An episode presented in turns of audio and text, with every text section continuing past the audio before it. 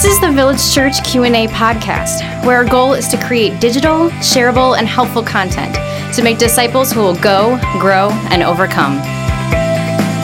Welcome to the Village Church Q&A podcast. Pastor Michael here with you and I am in the studio with Bethany Michelle Thomas. And Bethany Thomas is um, our director of communications and connections at the at the Village Church. And uh, today we're going to be interviewing her. Bethany, are you ready? Yes. All right. But before we get to the interview, we have three asks for our audience. Number one is, would you submit a question? Bethany, what are the two ways that somebody can submit a question? You can submit a question on our website on the homepage, and that is www.vcob.org. Or you can submit a question on our new Village Church mobile app, and that will also be on the first page when you log into that. So. Awesome. And we would also love them to share this. Uh, you can share with your family, your friends, somebody you don't really like at all.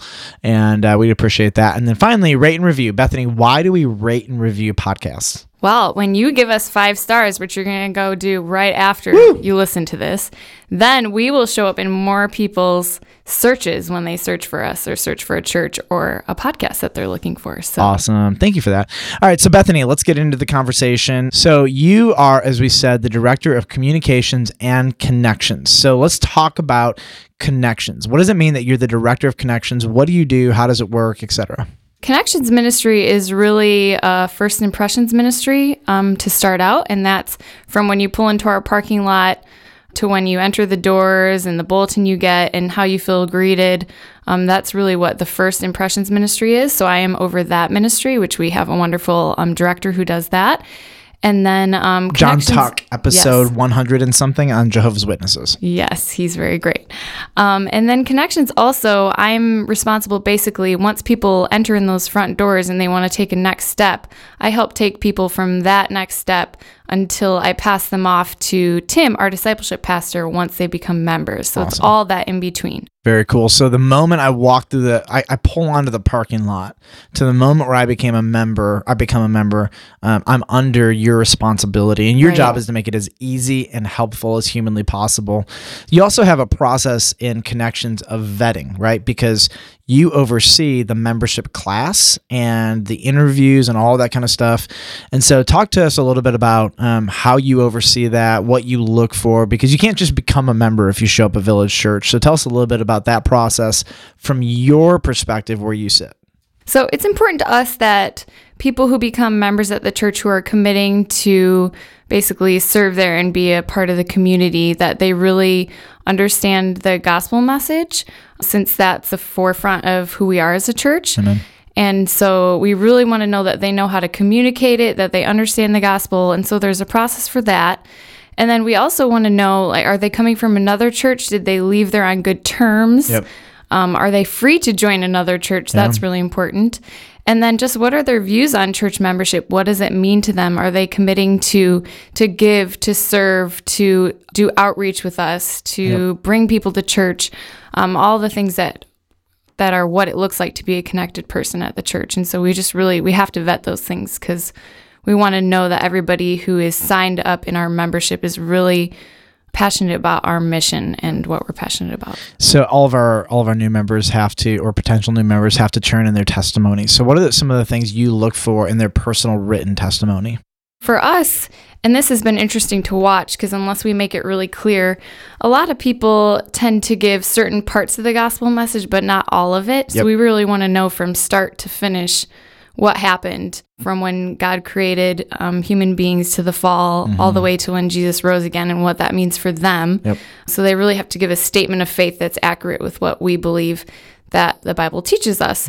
So it's that and then just the points of when they what their life was like before Christ, when they met Christ and how um, life has changed since then. It's really we love seeing that too. So you also get to oversee our communications, and this is everything, everything that we put out as a church, and our internal communication systems. And so, just talk to us a little bit about what what does communications look like at the Village Church? What are some of the biggies that you really spend a lot of time on? Yeah, so since I became communications, I have focused a lot on our website and done a lot of changes there. I think we've gone through two website overhauls since I came on staff, which was has been really exciting and fun. The app that's new, that was a big thing that we undertook that was really important to us. Yep. And then um, we've been working really hard in the last year, basically on social media and going to people where they are, Yep. which is on social media a lot, if you didn't notice. Yeah. And Hence meeting them there. Yes. and meeting them there where they're at. So going out to them kind of in an outreach communication format. Yep. And then I also do some of the bulletin stuff and some of the other communication as well. So So, what are some of the internal communication projects that you've been working on? I know there's like a gajillion software opportunities, but internal communication is absolutely pivotal if you're going to have a unified, growing, healthy church. Mm-hmm. internal communication. So things that we're constantly evolving and working on are, are how we communicate within the body. And so that's our bulletin. We just put out a new bulletin. Our emails that we send out weekly, how do those need to change? I'm constantly looking at other churches. What are they doing? What's working? What's not working? And then how we communicate to people on Sunday. So that's pulpit communication. Yep. And then just helping ministries learn how to best communicate their events and promote stuff. And And then there's what is like the underbelly of in church communication, which is how do we schedule, how do we um, uh, designate, or what do you call it? Um, pick rooms that we want to use. What's the word? I'm like schedule, reserve Yes. rooms. You know, yeah. how do we keep track of members? How do we keep track of queues or quays, whatever you call Cute. Q, Process U, E, Q. process Q. I like to call it quays. I don't know why, but that just makes sense in my brain. And uh, so, as, as you can just see, and what I, I think I want people to hear, just as you talk, is um, communication is central to any relationship that's healthy. So, if you have a husband and wife or two friends who don't know how to communicate and be heard and then also respond, I mean, communication is not just one way, it is a two way conversation. And we're having, you're facilitating two way conversation on building use, you're facilitating two way conversation on, um, uh, um, social media, on email, and there's what we tell, and then there's how we hear. And communications is about constant ongoing dialogue. So you might get up front, not you, but somebody might get up front and say, Hey, we have this event. You need to sign up. And so they get to respond, and then you respond to them with confirmation, and then they respond with uh, questions. And it's a constant ongoing dialogue. But if communication is only one way, then we're just basically dictators saying, Here's what you do. I think you've done a really masterful, amazing job at creating a two way dialogue on every single level of the church, from the underbelly of scheduling to the communication from church to to leaders and leaders to church to social media out in the world. Huge, huge job. Um, how has becoming a mom uh, changed uh, your personal just schedule because communications is weird because social media is all the time you know Right. um, so how has it changed that and then what are some things that you've personally done to schedule a little bit better um, some tools or resources that you use Well, it definitely has shifted. And by season, I've had to be creative with using different tools to remind myself because everybody that has a young child knows when you don't sleep, like your brain is frazzled a lot. Yeah. So I have to put a lot of precautions into place to know that I'm going to do what I say I'm going to do on certain days.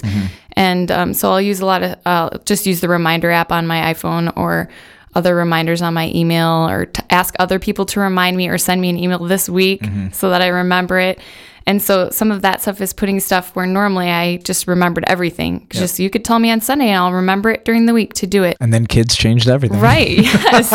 you have to be you have to just protect yourself a lot more. Yep. Um, so I use a lot of reminders and then I use some scheduling tools specifically for social media often. I'll use either Buffer or I used to use Hootsuite. So I'll use some of those tools to schedule. I like to plan and prepare. Um, I know it sounds silly because I'm in communication and technology, but I like to prepare stuff out on paper so I can look at it in a calendar and then I'll go put it all online or do stuff like that. So I just like to plan ahead, think through my week, and just figure out when I can do stuff the best way. So, Very cool. So we have uncovered, uh, obviously, bulletins and newsletters from the Village Church from the 80s and the 90s and the early 2000s. And you grew up at Village, so you firsthand watched it, but you do see it from a different lens when you're responsible for communications. What have been some of the major cultural shifts as as we just find these these documents? We open them up and we look at them. Like, what are some of the major shifts in communication? Uh, and and I want you to imagine that you have a church member or a pastor of a different church listening. Uh, like, speak to them a little bit. Like, hey, here here's how some things have changed, and if you don't get this, you're missing the boat boat on communications? Well, I said to my husband when I was thinking through this question beforehand that the first thing that stuck out in my mind was that they used a lot of clip art. yeah, that's true. And so maybe some of you listening ha- used to work in the church at that time when clip art was really cool, but it's not as cool anymore. So that would be my number one suggestion Stop is using to clip stop art. using clip art. Everywhere, all the Um, time. But the other thing, I think if I think about those newsletters, it was very like content driven Mm-hmm. and um, paper. So people were getting stuff on Sunday mornings in paper mainly. Mm-hmm. Um, and so it was a lot of content and didn't have as much to do with the look. It was well written, so that hasn't changed. I don't think communication standards in Mm-hmm. Yep. writing have changed very much. But the way things are formatted and the way they look is different. And then the biggest thing nowadays is that just the paper on Sunday morning, that's such a small piece of how people receive information Yep. That if that's the only thing you're doing, then you're missing a lot of people. Yep.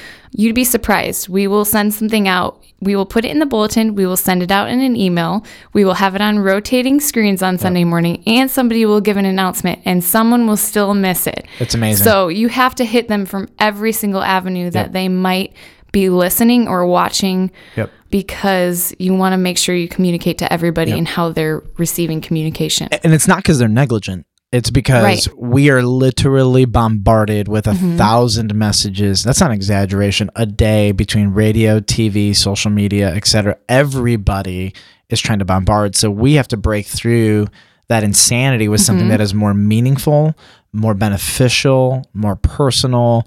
Um, no pressure. Right. Yeah. you know and uh, coca-cola wants our people to spend their money on um, their drinks. Starbucks wants our wants people to spend money on coffee. We want people to be generous to local outreach and with their time and with their energy and to serve people. I mean it's very different missions and we really believe that what we're doing brings more life.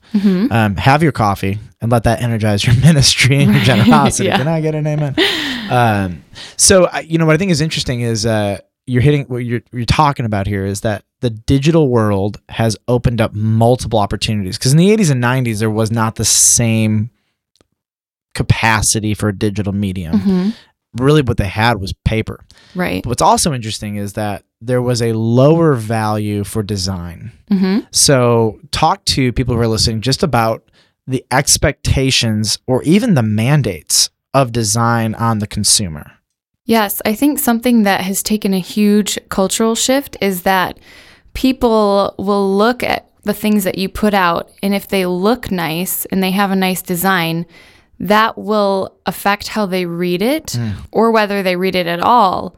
So if it has bad design, a lot of people, some people won't even read that piece of material or they'll skip over your website if it's bad. They'll click and look at it. Yep. If it doesn't look nice, they're not going to even visit your church. Yep. So it's shifted and it's interesting because you have to catch on. And it's not just because we want things to look pretty or to look cool, even though that's nice. And I think God values creativity and He Yep. values Amen. things that look nice. But I think we have to do it because that's a first step to also winning people for Christ, I Yep. think. Is that we put out excellent content and it draws people in and then they can hear the gospel message. Yeah. So, this- do you remember when we did our first website revamp? In the first year, um, the comments that people had were, "We went to a bunch of churches' websites and they stunk. Yours was awesome and helpful, so we basically visited Village Church." Mhm. And that, I mean, that's a hyper simplification, but that is the narrative that we have heard. I would say hundreds of times since 2011 or 12 since we did our first website Mhm. revamp. And for better or for worse like i've told pastors this all the time if your website stinks you're unhospitable and you're pushing people away. It may not be intentional but that's what you're doing.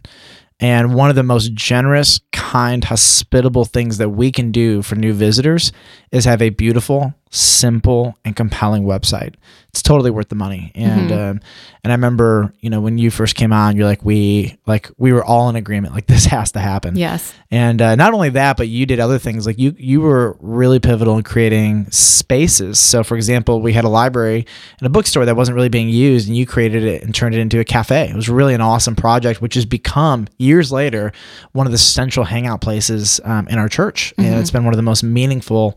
You know places for people to be together and talk and engage and and so I, I appreciate how you have transformed communication digitally experientially visually interpersonally and I tell people this all the time I may be upfront the most but you you hold the church together in communication and connection with each other. It's a profound, profound, awesome job um, that you have. And I also think you could be also one of the most scrutinized. I don't think you are by God's grace, but because your hand is touching everything that mm-hmm. people are seeing, um, you could be one of the most criticized persons in the church. Praise God, you're not because mm-hmm. you're doing a great job. So, why is your job pivotal to making disciples? particularly in the 21st century? I think it goes back to the same thing where we really have to go out and meet people with where they're at. People are busier nowadays than they ever were, and they're they're spending their time differently. And so how do we invade that time? And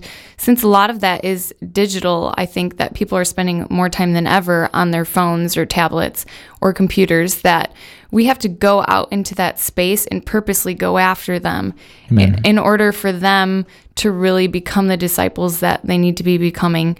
And so I think, yeah, taking that step into the digital realm where people are, yep. that's the number one way nowadays that we can really make effective Amen. disciples. Yeah, and you know my rant. My rant is from the smallest of children to the technology, though it may be different to 80s and 90 year olds, right? We need to invade their digital lives. Mm-hmm. We have to do it. And if we don't do it now, we're going to lose them later. It is utterly essential because it is the new heart language of culture. And it's not just young people. I mean, when grandmas and grandpas have iPads now, um, the demand of technology is moving itself up into 60s, 70s, 80s, or 80 year olds mm-hmm. because they're realizing if I'm going to communicate with my children, I need to learn to text. I need to be on Facebook. I need to right. learn how to use these mediums. I appreciate that you have been so um, supportive and taking the lead on creating uh, we just call digital shareable helpful platforms across our church and supporting those. Um, and that's our goal make disciples. So thank you for doing an awesome job. And mm-hmm. and uh, i look forward to having you back tomorrow because you're going to be with um, three of our four female staff and we're going to have a little roundtable about what is it like to work in a church to be a female woman in the church. And uh, yeah it should be fun. So thank you for joining us. Any final words you want to say to our village church? Um, I Q&A think audience? I just want to cure, um, encourage people. Excuse me. Um, cure that, people. I want to cure people. cure people. I want to encourage people. Really, um, some of the podcasts I've listened to on social media, the thing that has stuck with me the most, that has empowered me to go out and to meet people with where they're at, is they talk a lot about how Jesus says we need to be the salt and the light of the mm. earth and you can only be salt and light if you're going into the dark places. Mm. So in social media and in all these communication realms, it can be so dark. And so I think sometimes we want to avoid it, but that's where we need to be light the most. Yeah. And so for people who kind of want to avoid those things, because of darkness, that's where they can shine really the brightest. And so that's what the church has to do. Mm. So we have to go and invade. And so we have to stay culturally relevant yep. because we want to invade the darkness with light. Amen. So. Couldn't say it better. Thank you, Bethany. Appreciate mm-hmm. you. And I uh, want to invite our listeners back tomorrow when we have a roundtable discussion with Deborah Giampapa, Bethany Thomas, and Lydia Dawson. We'll see you then.